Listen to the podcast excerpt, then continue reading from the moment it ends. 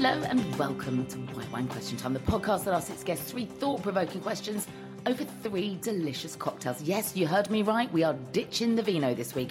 And that's because this is a very special live episode of the podcast created in partnership with ACAST and L'OR for the L'OR Secret podcast experience. L'OR coffee artists take the time to create beauty in every sip of L'OR coffee, something I experienced firsthand at our live recording when we were served three deliciously gorgeous cocktails a coffee Negroni, a Kahlua iced coffee, and an espresso martini, which was obviously my favourite.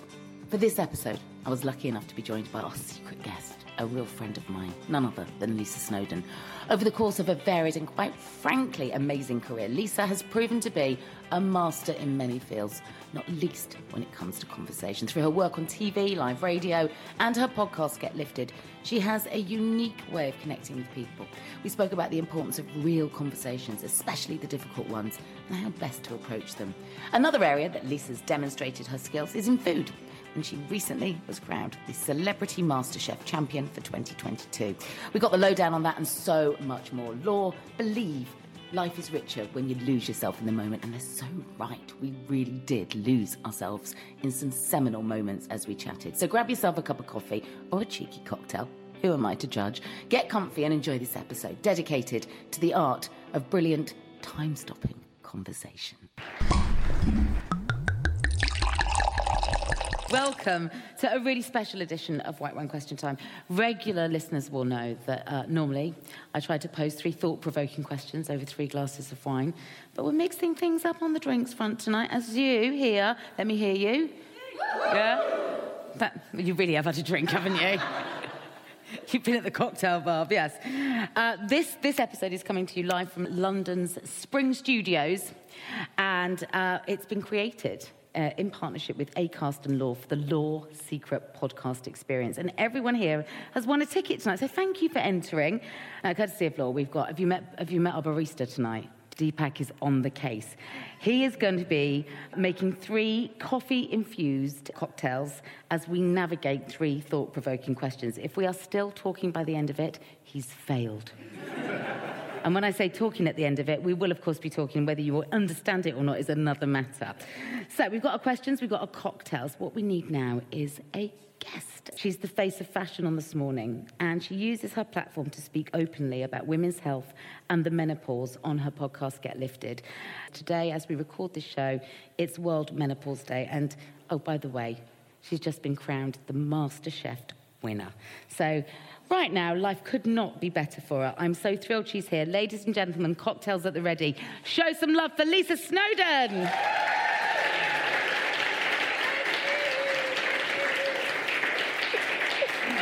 ah.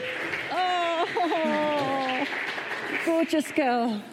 And how's your day been today? Because, you know, for you, World Menopause Day is a bit like being an elf at Christmas. You're busy.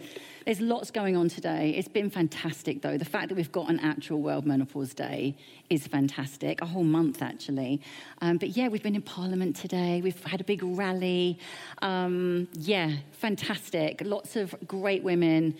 You're going to be with us. I'm going to get you on board I'm with you with the menopause mandate. Just talking really openly about what happens.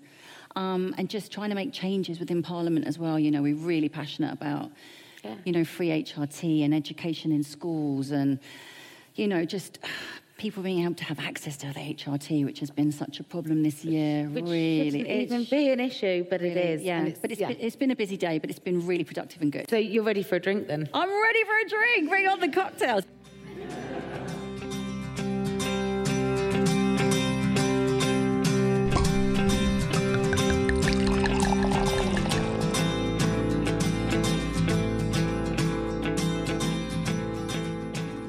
Okay, so Deepak is ready. Deepak, come on up Yay, to the stage. Deepak. Let's hear it for Deepak. Well, so what have we got? What have we got? We have got two lovely Negronis. So this has been made by the L'OR Coffee artist. We're using our Colombia blend, so give it a little bit of a sniff. That is delicious. A big slurp, and you're going to taste ultimately a little, a few notes of citrus. The citrus is Sweet, lovely. That's so nice. A sweet, smooth, and fruity finish. Cheers. It's like a smoothie. I mean, if you if, if I didn't know better, I'd say this is salad. well, that's good because there's more coming up. I'll see you later for some martinis as well as some Kahlua. See you oh, soon. Oh, Deepak! Thank you, Thank Deepak. you. Ooh, This is how we do it. This is nice. This is that lovely citrus oil is delicious. It's literally one of our five a day, right? It's not bad. Like you said, it's salad. It's salad.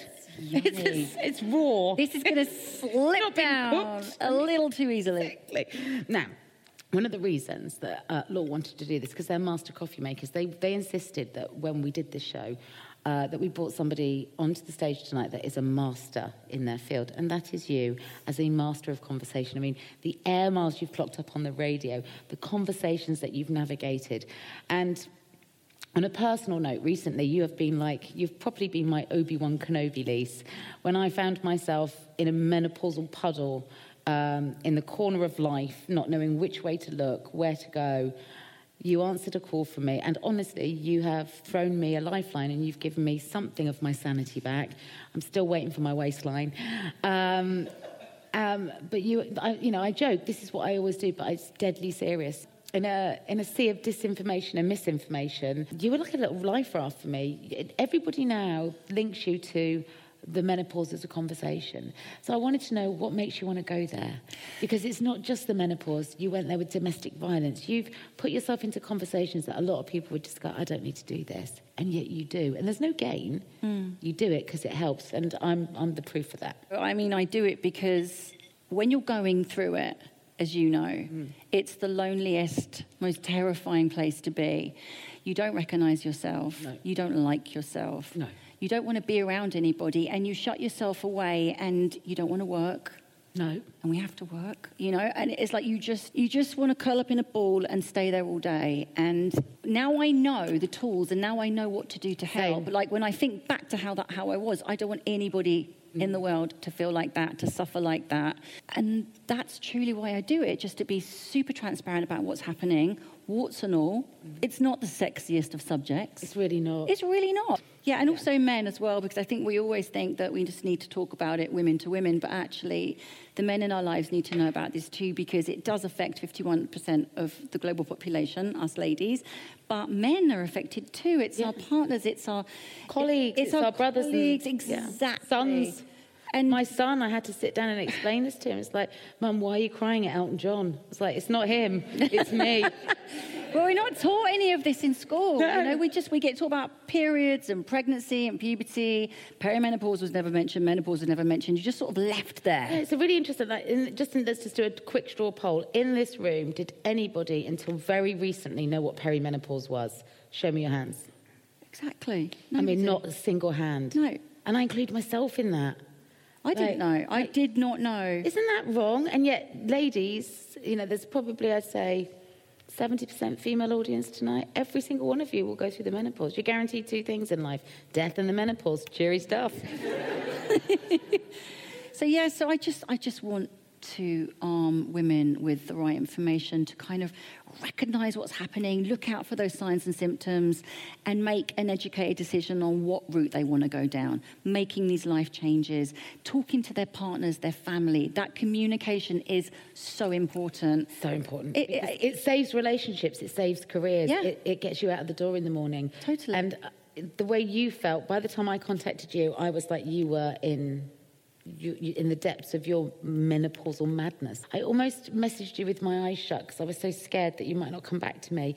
And I needed it so badly because I'd seen so many doctors and I was so confused by this point. And the internet was telling me too much of everything and a lot of it was incorrect. Mm-hmm. And I just thought, oh my God, I'm, I just, I'm never going to untangle this ball of a mess of my life, my head. Yeah. And there you were. And since you've done that for me and put me in touch with your, our amazing doctor, Yeah. Dr. Naomi Potter, I've started to pay that forward. For every me, there's probably, I mean, there's thousands of women that join your clinics every week. Yeah. Lisa does a brilliant online clinic every Wednesday with Naomi Potter called Midweek Menopause Madness. because it's on a Wednesday and it is about the menopause and it's the madness because you think you think you're going absolutely batshit crazy, don't you? You just don't recognize yourself, and that's all I want to do. I just want women to just to just know they're not alone. Like I just, if I'd had that information eight years ago when I first started going through the perimenopause, because I was 42 when that first started happening to me, and I saw loads of doctors like a couple of years later,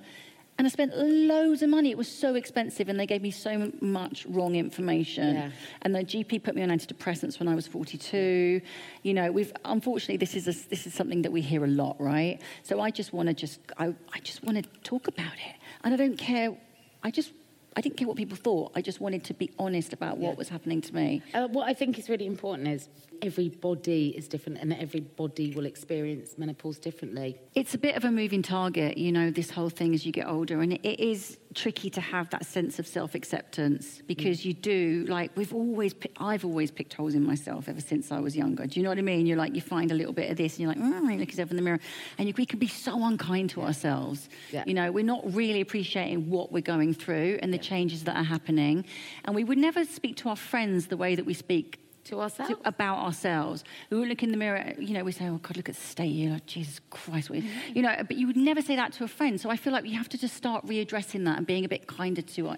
to ourselves. It was, it has been a battle with confidence, yeah. and confidence, um, is, confidence the is the thing that gets knocked, and then you get hair loss and your skin changes. I got more hair. Did you? Not just on the chin. Really? I've had the odd little like. Oh yeah.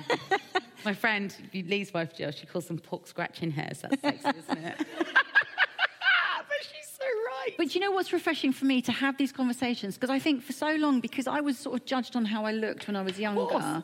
You're and supermodel Lisa Snowdon. Well, not. I was never a supermodel. Super You're very cute. No, I was just. I was just doing it as a career, and I did. I did quite well occasionally. Sometimes I didn't, but whatever. But to sort of go from looking so that's why I loved the radio because nobody knew what I looked like. Some people might have recognized me from MTV and all the modeling days, but now to be able to just talk about this stuff that is so far from my modeling days and sort of like sucking it up in a little bikini and being all like, cute on a beach. Special K girl, yeah. Yeah, so now I'm just like, just let it all hang out, just be honest about what life throws at you. And I just find that I get so much satisfaction from, from that. I love speaking to women in, in the toilet of a festival and they're like, oh my God, what do I do? Who should I speak to? Giving the numbers of doctors. Same, and I'm doing I'm like the doctor dealer. It's like, it's a really good feeling. I love it. And I'm just like, you need this, you need that. And it just gives me such satisfaction helping women. Yeah, and you know, just because you've tried HRT and it didn't work the first time around doesn't mean you shouldn't try other iterations of it or other doctors or HRT might not be for you. Mm-hmm. Uh, you know, don't just don't just try one fix. Yeah. And when it doesn't work, walk away because this is this is the next ten years of your life. Yeah. Even longer. Just being like ten years, I'm like, mm, mm, right. we're living longer. Years ago, we'd be dead by now. Yes. we would definitely have been dead by now. you and I with our cheers. Have you had the same as me? Yeah, cheers. Have you had the same as me? A, a few cocked heads and going, so you really want to talk about menopause? You know, people realise that you're quite old. I'm like, don't care about that. Do you, do you, know how long I've been on like doing this? Like I've been on telly since it was black and white. Yeah. I, if I think they know I'm old. if they don't know by now. yeah. Have you seen Wikipedia? it's there. It's that funny, really, isn't it? That used to annoy me because somebody on Wikipedia kept making me one year older than I was. Because I was like, I'm not 50 yet. And I was like, I was 50 like before I was 50. And I was like, I'm just still like psyching myself up for that. and they just kept moving my birthday. And I was like, why are you doing this? It's like messing with me. It was like an enemy who hates me. Anyway, I've got it. I've got it back. You've got it back. Most correct now. Almost. what about those other difficult conversations, Lise? Because when you were doing Britain's Next Top Model, yeah, it's a big show. All eyes were on you, and you had a contestant that showed great vulnerability. And there was no need for you to open up about your own experiences, but you did. And it brought a lot of, I probably difficult attention for you, if not unwanted but it helped her in that moment, which is exactly what you're doing now with me and the menopause and other women like me. You, you seem to be able to put yourself out there when you can sense that others need you to share. And you, this, in this instance, it was about domestic violence. It mm. was a difficult subject matter. That was something that I'd never spoken about ever before. Mm. And it was something that I'd sort of buried and I, I, didn't have the tools in order to actually process what I'd been through because I was in a very ag- uh, abusive relationship for five years. And so I'd sort of hidden it. But in that moment when I could see how much pain she was in, mm. I just had to reach into that hidden area of myself and just just try like I've got such empathy for people. Like my heart is just like I just love people and I just hate to see them in pain. Like it kills me. So I just had to dig deep and just try and offer her some sort of comfort. comfort help you know a lifeline just to try and empathize and show her that she's not alone and that it, it, it happened to me. And I think that was a shock because nobody had known that.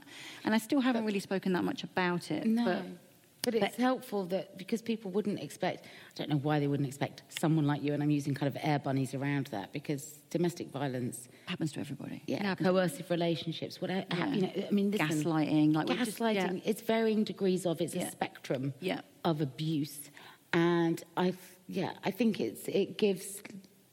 Do you know I've never watched that episode. I have no, no idea how how that. So for you to bring that up is actually like that's that's big for you. Yeah.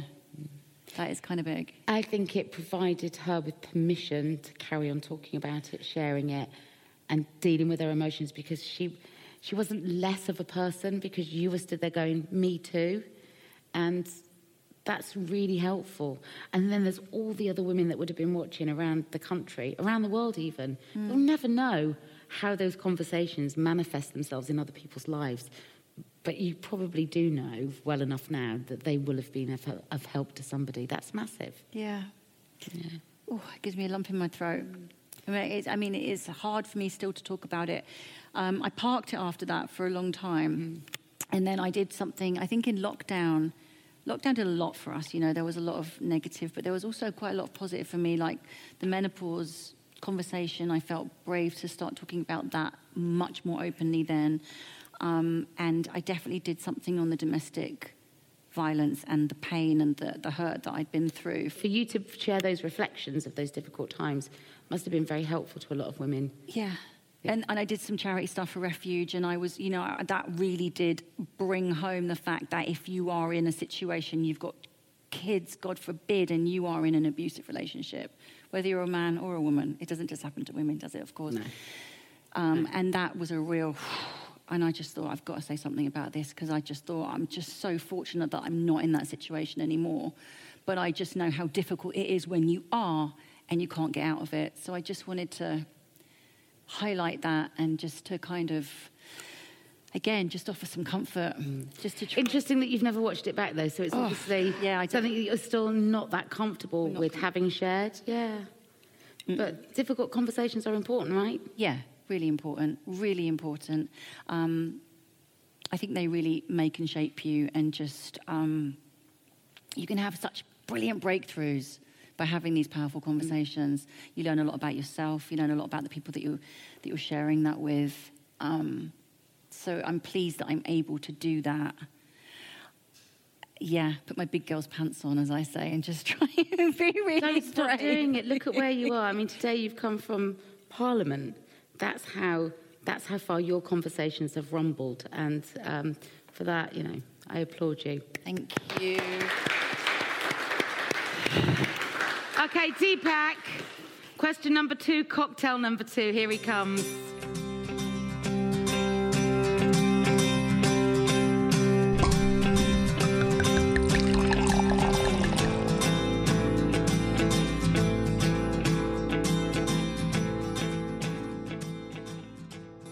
Very nice, by that the way. Cocktail number one. Oh, look, this looks like an um, this looks like a martini. Well, do not spill a single drop. So yes, you're quite right. We've got an espresso martini for oh, yourself. Thank you. Wow. this is again made with our Colombia blend. Ooh. This is really good as a balance for mm. the vodka, of course, which is uh, really important alongside the Colombia. So it should taste quite Can't mild. Taste the vodka, just fruity. tastes like coffee to me.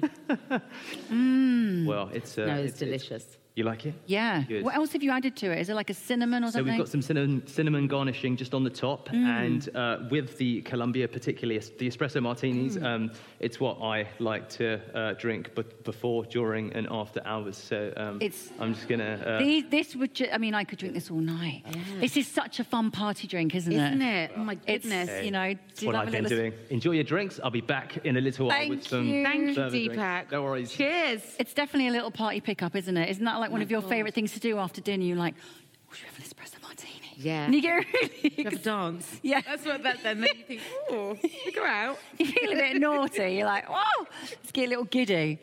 Now, a martini is actually quite a seminal drink for you because, um, well, it's more than a cocktail. Uh, what should have been another campaign, so by this point you'd been the hot girl in the lift in the Lynx advert. you'd been, I remember you so well in the Special K advert because you just looked great in I it. did about four different Special K adverts. Yeah, you They kept coming back, and I was like, oh, this is good. This is good. They helped me buy my house. It was great. Yeah, exactly.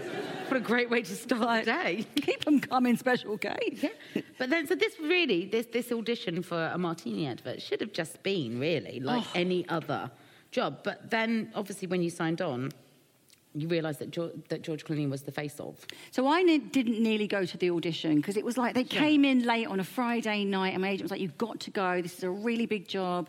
There's an actor called George Clooney." And my, my mum was like, oh, "George Clooney." Like, she watched him on ER. She lo- I, I can't do hospital shows. So anything like that freaks me out. So I sort of heard of him, seen him in like.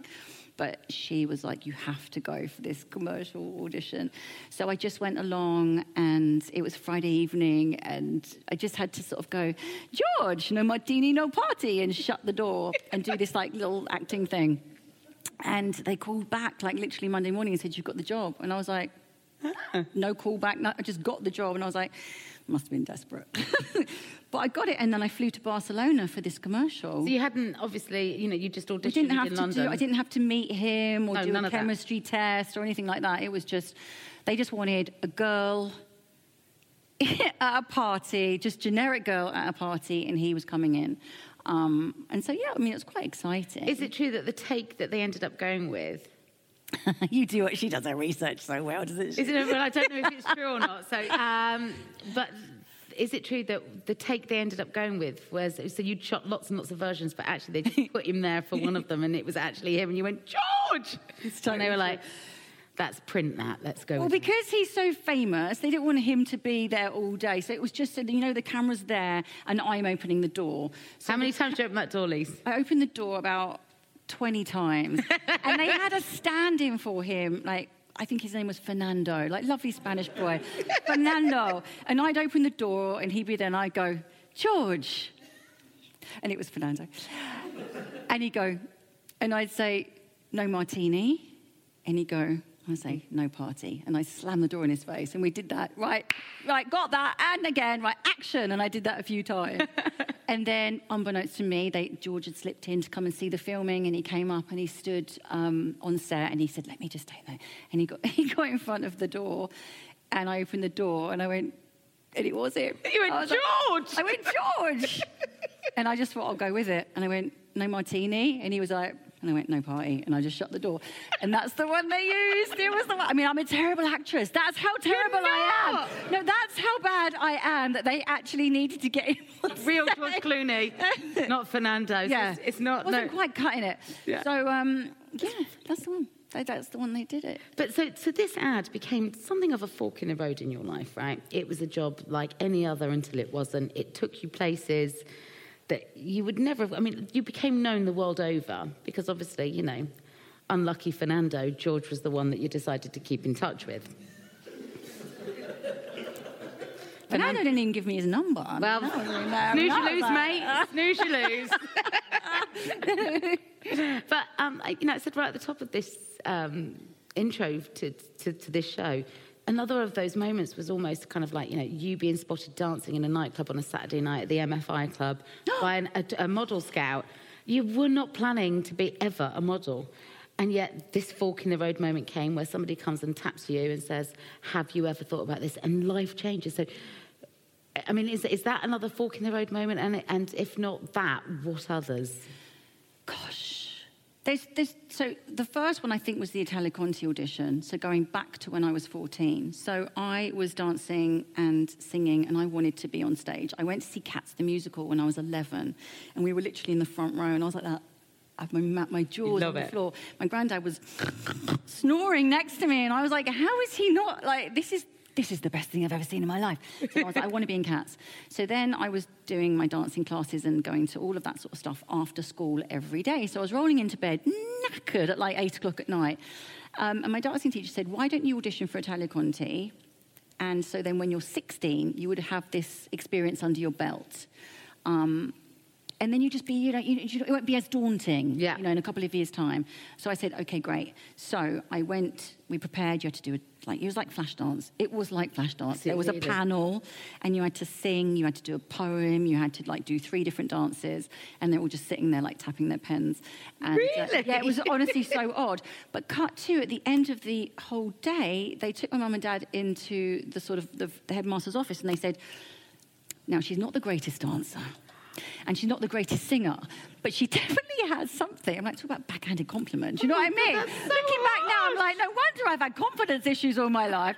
You're not that fabulous, but can, can you pay you to come and join us? Something. I, I, mean, she's got something. That's what they wow. said. So then we had to make that decision on: do I now all the plans had changed. I was supposed to stay at my normal comprehensive school until I was, you know, do my, it was the first year of GCSEs. Yeah. And so I was midway through the term. And so when it cut to, that was one of the biggest moments. So I did decide to obviously go to Italia Conti, start in the middle of the term.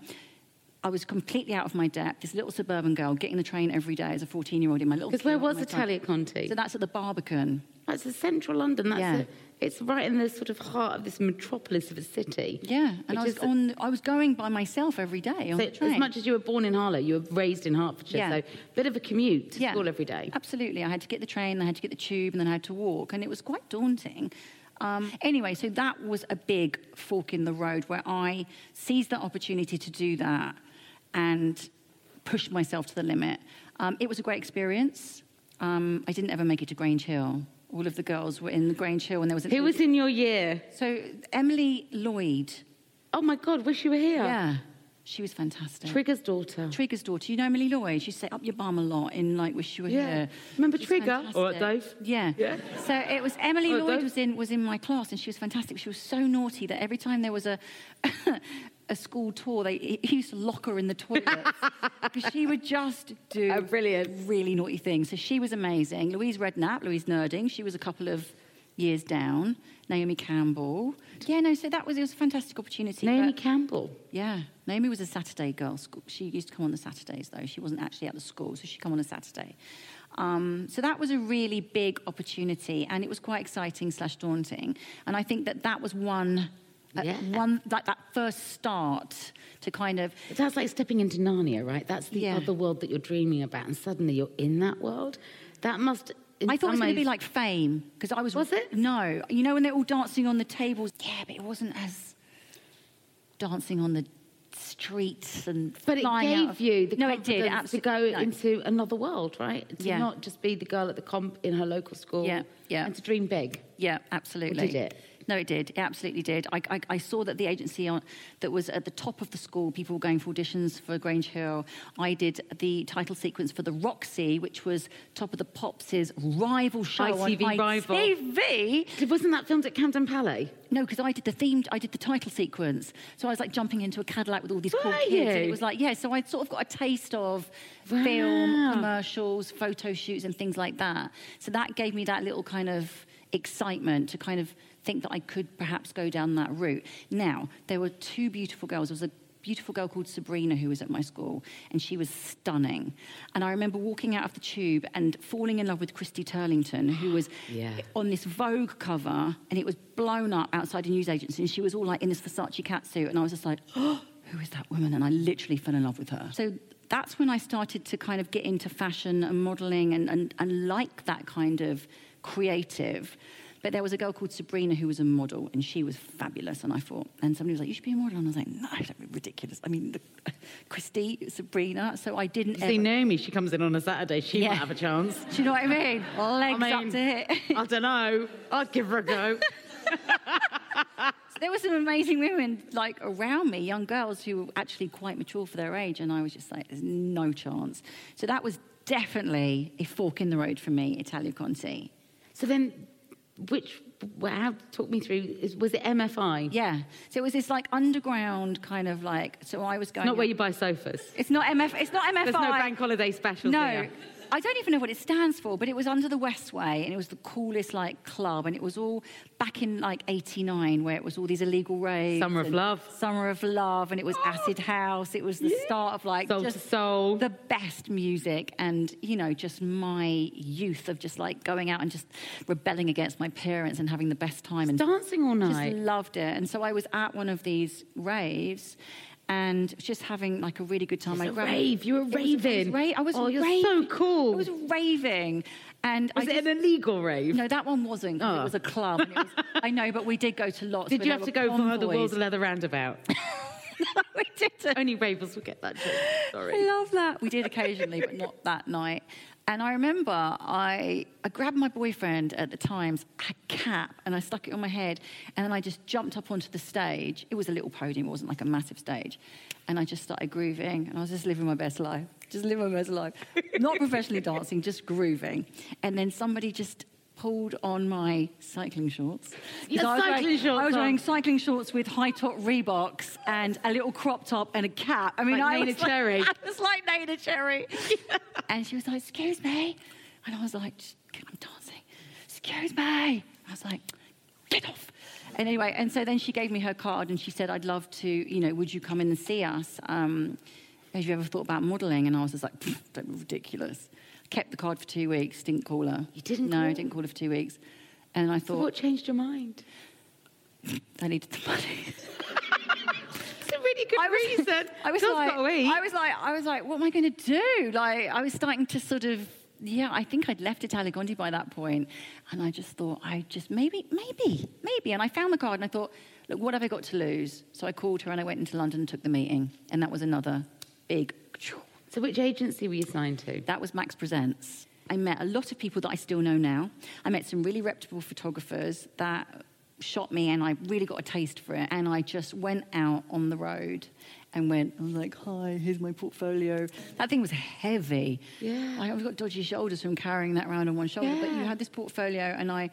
And I had some good test shots. I had some quite good tear sheets because that's kind of what you're collecting and you needed to have. The tear sheets is like editorial, right? Tear sheets are from magazines, so that's always like the more credible thing. So you could rip them out of your magazine and you put them in your book.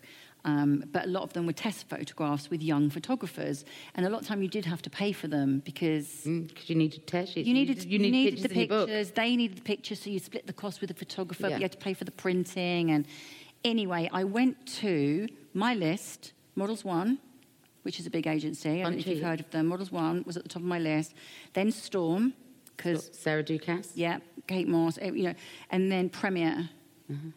And I went to Models One, and they took my book, and I was sitting out, and I could see them in the office, and they were looking at it and passing it around. So degrading. So I was sitting there for ages, and then they came out and they said, "No, sorry, we've got a girl who really looks really similar to you." And so I just took the thing and just walked out with my tail between my legs. Didn't have a mobile phone back then. Couldn't even phone anyone Couldn't phone oh, this is going terribly wrong. Then I went to Storm. Pretty much same thing happened. No. Yep, they didn't want me, and I was like, oh my god. And this photographer called Nick Clements was the one who's this beautiful like photographer who shoots kind of like Bruce Weber, so really black and white, Beautiful. gorgeous, gorgeous photographer. And um, he was the one that was like, "You've really got to do this. So I was like, oh, God, I've got, I've got to keep going. So I went to the third agency, Premiere, and they were lovely And that's a big agency, by the way, right? big agency. So they became Elite Premier. So you must Yeah. have heard of Elite, Elite Models. So they Premiere, a big agency. And they were like, We love you, we love you, you're fantastic. We want you to sign now. And I said, Can I think about it? Where did that come from? I would be like, Yes, take me, take me, take me. I was like, I was like, That's brilliant. I'm going to think about it. So I gave them my number. what and then, made you say that? No. I just suddenly got like this. I've got options. I'm sorry. I, I was like, why didn't I just, I was chomping at the bit to get signed and they wanted me. And then I was like, I need to think about it. So then Becky Peach, who's a fantastic model agent, she took my number and she called my dad because I was living at home relentlessly. We, we, want, we want to sign her, we want to sign her. And I was like, Really? I like this. So then I ended up signing and they were brilliant. They weren't just great at kind of encouraging me and helping with the modelling, but they were talking about, which no agency does, tax, VAT, talking about the money side of stuff and getting yourself organised. And, you know, that was, I never forget huge. that. Yeah, I never forget that. So that But was, also, what a window to a world of opportunity. Yeah. To travel. yeah. You know, Yeah. The martini ads. The face of Gucci. I got to live in Japan for a few months as well, which, I mean, hi, can you see I'm in my kimono tonight? She's still I'm in my kimono. Japan. That had such a big impact on me, and I, it's my favourite place in the world. You love it, don't you? I love it so much. But for a young woman to have those opportunities, that's that's really something. So blessed. But you also equally could have just shrunk in the face of that, and you didn't. You dived in. Where does that come from? I don't know. It's great that you've got it. I don't it. know. I just, yeah. So I always surprise myself. So with MasterChef, for example, I, I, I realise that I am competitive and I don't know where it comes from because because it's, that scares me, that side of things, you know, that sort of competitive element. Like I've never, I never used to like sports day. Things like that used to really scare me. Mm. But when it comes to pushing myself, and I felt like with MasterChef, I was competing against myself rather than other people. And I think that that's where I excel, is when I just feel like, come on, just try a bit harder. Come on, dig deep, what you're made of. Mm-hmm. And I get that really fantastic sense of self achievement when I just really go for it. That's the thing I really wanted to jump into with you for my third and final question before we see if everybody here would like to chip in as well and ask some questions.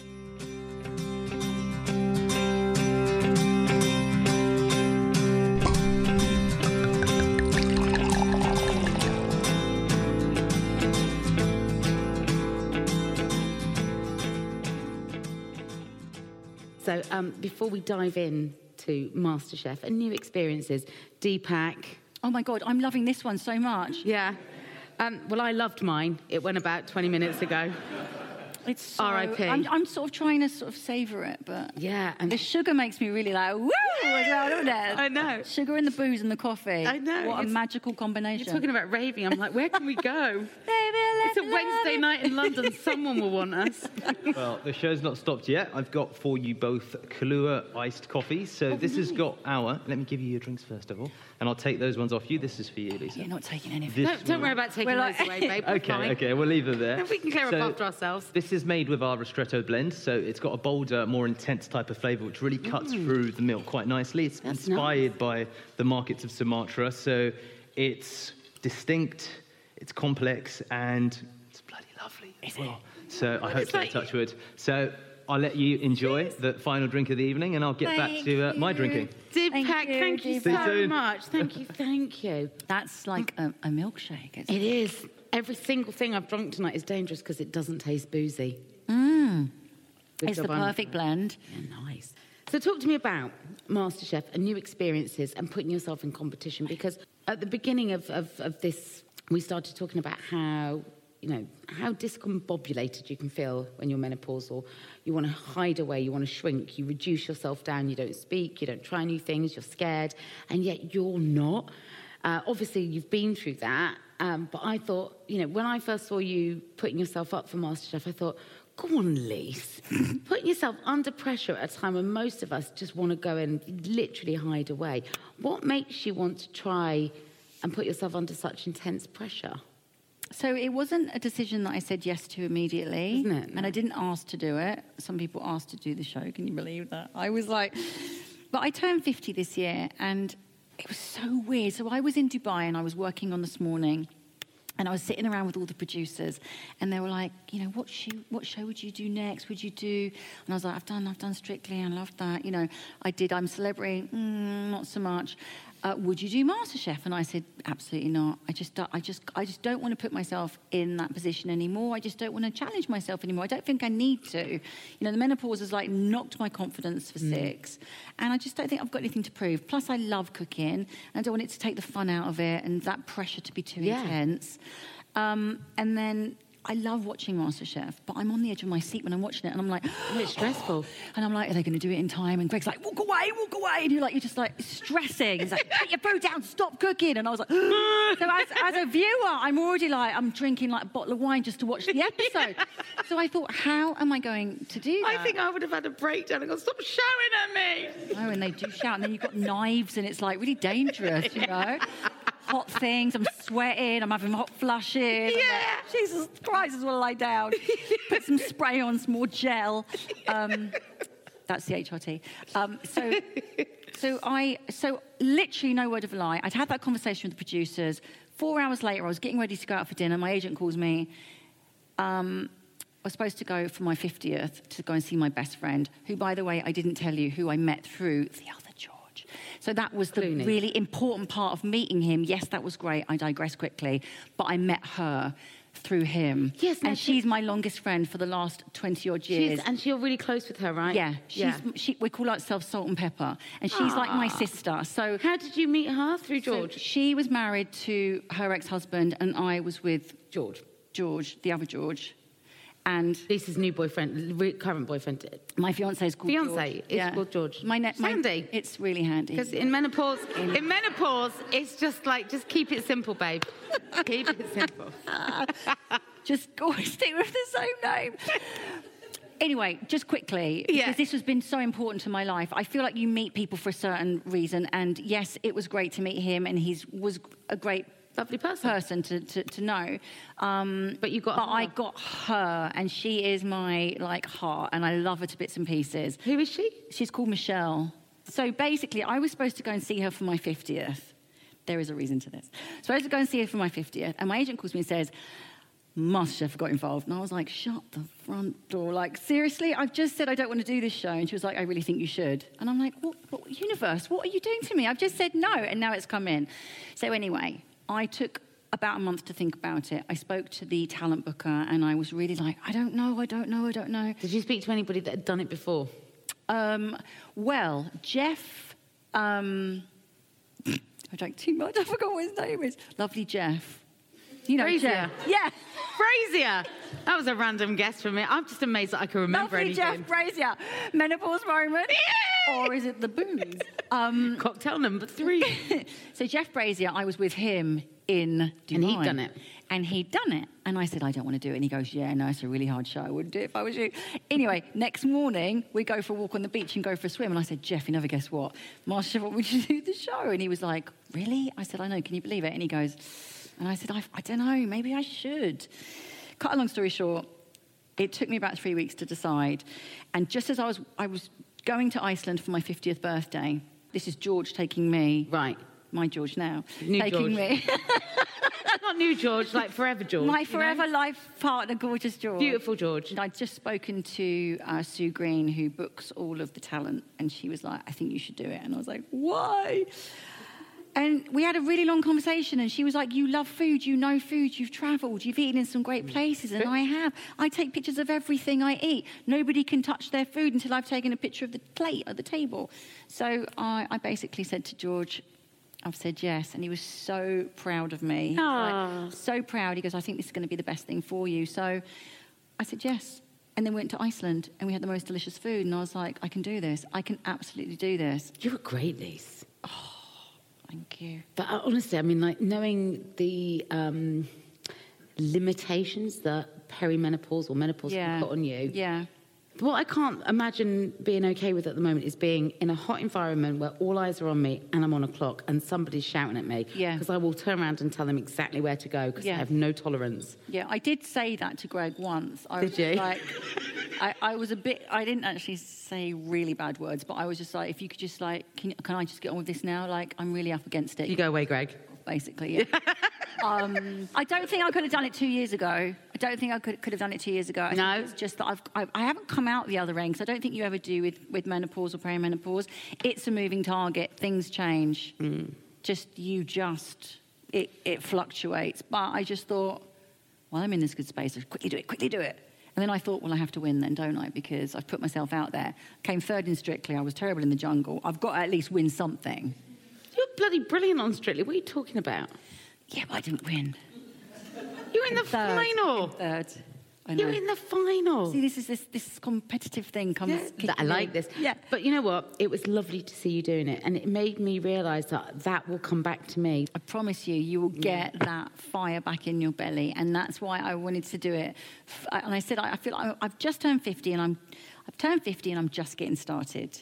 That's kind of my mantra. Good. I don't want to see this as the end of my life. I want to see this as the start of something new and exciting. Good. Yeah, and I want to do it for all of the women who feel like they want to just fade into the background and give up and be invisible because that is not acceptable to me. It's not acceptable. No. That is not an option. You know, women contribute so much to the economy, and it's not cool for me to think that women from 45 and up just want to give up. And I got a lot, a lot of messages, a fantastic amount of support from women who have been watching the midweek menopause, have seen the stuff I've gone through, because obviously I've been very honest. I've cried, I've all sorts of stuff. I've just been an open book, and I, I wanted to do it for everybody for those women. Keep doing it, Lisa, because yeah. there was even a couple of months back you had a wobble mm. and you came on and did one of your midweek menopause madnesses and you just you cried. Uh, yeah, and you were saying I'm being horrible to George. I feel like everything stopped working. I'm back to ground zero. And I had had exactly the same experience. And I thought, if I say out loud this isn't working, it's like admitting the worst defeat ever. And where do I go from here? Yeah. And the fact that you shared that. It is, it's not one size fits all. It's not. You can't just get on uh, you know, on your HRT and for everything to be fine again. It is a moving target. It's a gentle balance and things get in the way, you know, life gets in the way, triggers, stress, when yeah, you don't sleep. If but you're, you're still doing... jumping into new experiences like MasterChef yeah. and testing yourself in amongst all of that. And that sort of gives me permission to not be so scared. I mean, at one point I thought, I feel like somebody stole me. I've been burgled. and, you know... Body raided. If I was once a grape, I'm definitely now a raisin. And I'm feeling less raisin-like these days. And a lot of that is down to you. Thank you, Kate. You're amazing. Thank you, darling. So before I before I send you home, half pissed, I hope, with three cocktails inside you. Pissed is there anybody totally here in our, in our audience that would like to ask Lisa any questions? You've heard the extraordinary life that she's had to live uh, so far. Any questions from anybody? There's nothing left to unravel, is there? I literally like just like spewed out my whole life. How have I done that so quickly? Any questions from anyone else? Yes, there we go. Yeah. The first one's always the bravest. What's your name? Alice. Hi, Alice. So, thank you for a great episode. It's been really, really lovely to hear you talking. It's so nice to see such two such great friends and letting us hear your lovely conversations. So, thank you for sharing that with us. Oh. Um, I was going to ask you, what's your favorite way to drink coffee? What's your favorite coffee moment? I, I do love an espresso martini. I think, yeah, after dinner, yeah, it's a really lovely treat. But then even in the morning, I like I do love an espresso martini. No, I mean maybe some days. Throw that vodka in your cup. Lockdown was hard on all of us. I do quite like like that ritual in the morning of a, like that first coffee. It's my favourite drink of the yeah. day is my first mouthful of coffee. I have to like say, even that. just wrapping your hands around the mug and that warmth, and it's just like oh, I just love it. I just feel like it just resets you, gets you ready for the day. It does. Yeah. It would be the last thing I gave up. No, it's got to be, pr- and it's like the ritual of making it as well. Yeah. It's like the whole, like it's all the, the paraphernalia and the smell and the beans and then the thing, and it, it's just gorgeous. It's the process. You know when people go, I don't like coffee, I'm like, we can't be friends. We can't be friends. sorry. It's it's just yeah, everything about it. It's just... Do you want a cab? Take a room. Anybody else with a question? Yes, hello there. Hey. Hi, we're going to run a mic down to you. What's your name? Similar to Alice, Alicia. Hi, Alicia. Alicia. Hello, lovely Hi. to meet you. You too. Thank you for an amazing episode. I've loved it. Um, I know you're a foodie. I'm a foodie. So, what's your favourite restaurant in London? Favourite restaurant in London? Um, that, but do you know what? It, I love Japanese food. So um, do you love mm. it too? So there's a little tiny restaurant called Dinings. And it's opposite the Swedish church near Marylebone, so sort of hidden away. Honestly, it's a, you would never see it. It's tiny. It's like a little sushi bar. Um, the head chef's called Kenji. He's fantastic. There's a little restaurant downstairs, and George and I go there, and we just get him to just he just makes stuff and we eat it. We never order anything. It's honestly like the most amazing. Love that. Like you just try everything and all the specials that he's got, all the fresh fish, and it's just fantastic. Um, but they do like a sesame, a sesame seed cheesecake. They do like honestly, like the the combinations that he manages to get together. I tried to get him to teach me how to do the shrimp tempura. Did you see? I did the. Did you see MasterChef? So I did that Japanese fish. Ah, I did the Japanese fish and chips. You know, and you, so, they were so good. It wasn't that good. I just who knew, came up with that as so an idea? Did, so as soon as they said we want you to do a British takeaway, I was like, I'm just doing shrimp tempura. I'm doing, and I was like, I'm doing wasabi mush and peas. All these things would just come to wasabi me. Wasabi mushy peas. But why has that not been a thing? Because we so have good. those hard wasabi peas with the, you know. So I was like, oh, just stick some wasabi and some mushy peas, and like it will be like a cool. So, so, I should have gone to him because I think that, and I looked, I watched loads of YouTube videos. So I think you're supposed to skewer your prawns before you fry them, and then take it out so they're they're. Is that right? Long. Who knew? And I did try it a few times, but in the end, I just did it and just put the prawns in. And they were a little bit cold, but I did it on a sushi plate. So actually, they needed to be quite small. How much prepping did you do at home, like oh, loads. practicing? No, loads. So, so George was well fed. George was well fed. The final dish was the duck dish, and there was no duck in the area, literally no duck breasts around, so we'd have to drive quite far. And I think I did that dish six times. Yeah, I practiced a lot. You have to. If you want to make it good, you have to practice. Did you do the same thing that Lisa Faulkner did? So when Lisa won, you have to keep it quiet for ages, right? You can't tell anyone yeah. you've won. And then it's announced that you're doing MasterChef, by which time you've pretty much filmed it, right? Oh, good, yeah. And then everyone's like, oh, good luck. And you're like, yeah, thanks. I've won. oh, I hope it goes well. Don't worry, it did. I've won. But you can't do that. You're like, oh, you're only good at cooking. Good. I'm, I'm brilliant. I've won. You can't do that. They sent me the trophy quite early on as well. Did they? I mean, like, what are they thinking? Like, I'm really, was a big mouth. Anyway, it was on the shelf. a few I, drinks and an yeah, Instagram live like, later. Guess what Guess I've what? got? And I'm doing selfies in my trophy, and the series hasn't even started. They were terrified of that, but I managed to keep it down. But I remember we had somebody come in to give us a quote on some plumbing work, and the trophy was up on the shelf. And I was like, no. no. And I did this like slow motion, grabbed it, stuck it under my jumper, and then threw it in the cupboard. It was just, yeah, trying to keep. So, so we had Danny Jones on, and he made it to the final. Yes. Right, so Danny's on a previous episode of White Wine Question Time. Have, have you interviewed him since MasterChef? Mm. I said, tell me, did Lisa and Mel do all right? And he went, I went, oh my God, did they make it to the final? He was like, I can't Oh, see, that would have been hard to, for you to interview me before everything was announced. Yeah. I don't know if I've got the right poker face. I would have been like, give me another drink. And I'll be like, without saying too much, I did quite well. It's all right.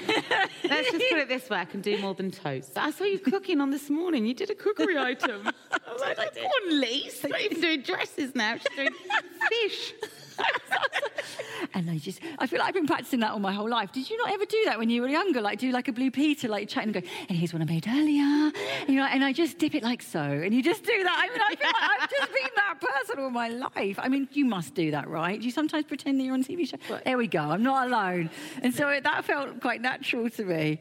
But yeah, brilliant. I'm, I'm, loving, I'm loving the new direction. Well, I can't wait to see what you do next. Yeah. Thank you. Thank you. Thank you for the difficult conversations, the brilliant conversations, for the forks in the road, the food in our tummies, the inspiration that you constantly leave in your wake. And if 50 is a whole new beginning, I can't wait to see the next chapter unfold. Ladies and gentlemen, please join me in thanking the wonderful Lisa Snowdon.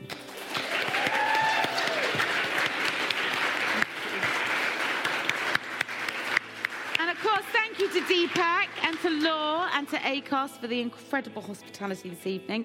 Um, and my thanks to you, as always, for lending us your ears, to our producer Maria Nibbs and the Yahoo team who produced the show with me. Um, as always, though, our beats are provided by the brilliant Andy Bell. Another huge thanks to our sponsors on this episode, to all the guys and girls at L'OR. Um, and I'll be back with more great guests, but until then, thank you for your company.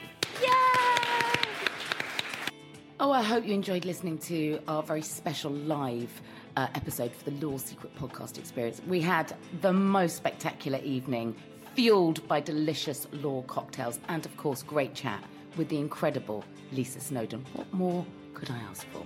Head over to L'OR Espresso, that's L O R E S P R E S S O dot com to get your hands on some delicious L'OR coffee.